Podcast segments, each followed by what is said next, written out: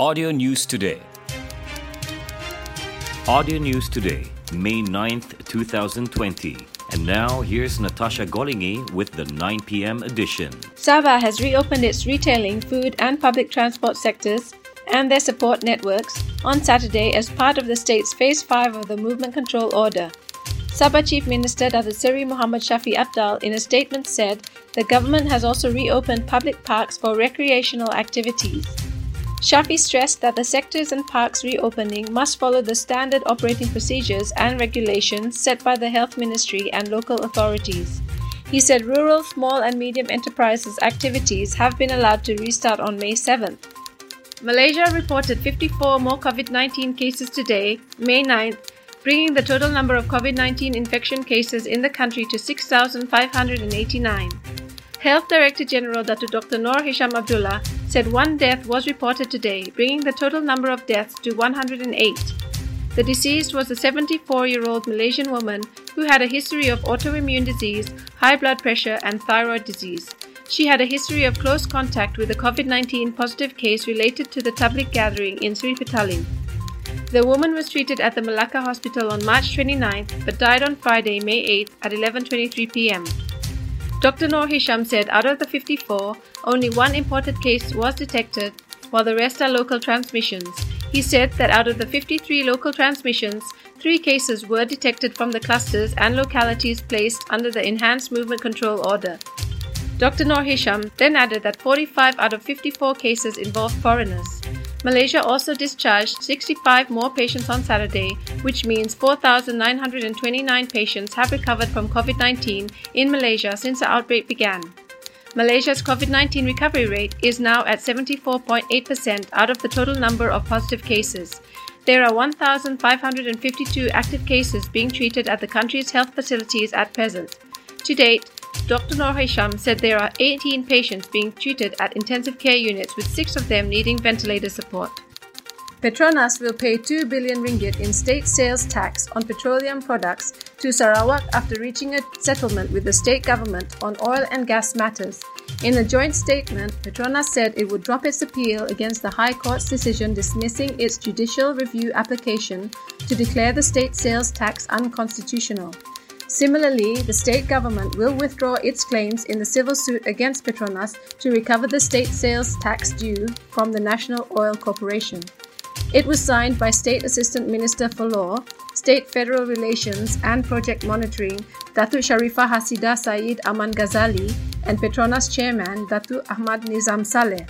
The state government and Petronas also agreed that the state sales tax on petroleum products would be imposed at a lower rate based on negotiations to be held later.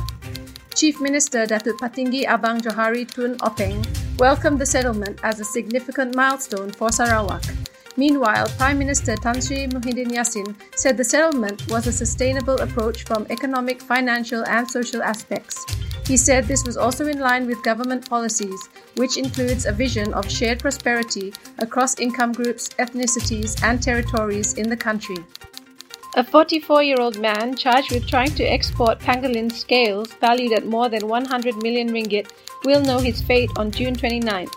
Sessions Court Judge Elsie Primus set the date for Chai Kok Hyong.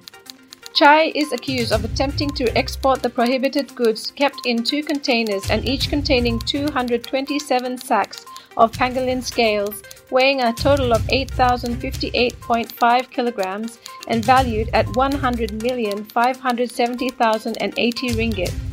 The offense allegedly took place at 2:35 p.m. on July 13, 2017, at the Sepangar Port, Kota Kinabalu.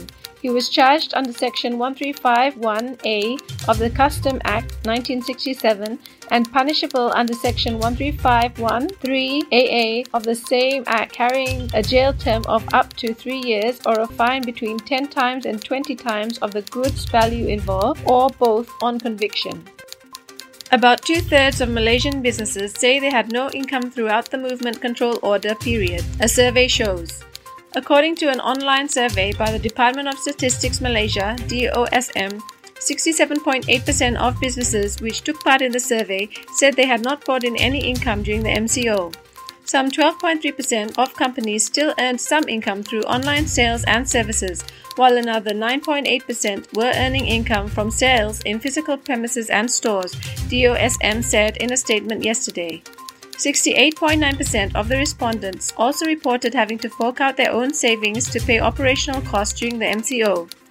Another 19.8% used mainly borrowings, while another 11.3% had to use capital injection. The survey showed 52.1% of the companies found the government's economic stimulus package Prihatin Rakyat helpful. However, 83.1% of them still reported needing financial aid and subsidies from the government. The biggest challenge faced by businesses is paying wages 76.6%, followed by the lack of business from clients 65.5%. More than half of the respondents, 53.4%, said they were only able to last another one or two months should they still have to offer paid leave facilities to their workers during the MCO. Another 42.5% of the respondents estimated that they would need more than six months to recover, while 28.7% estimated needing between four to six months.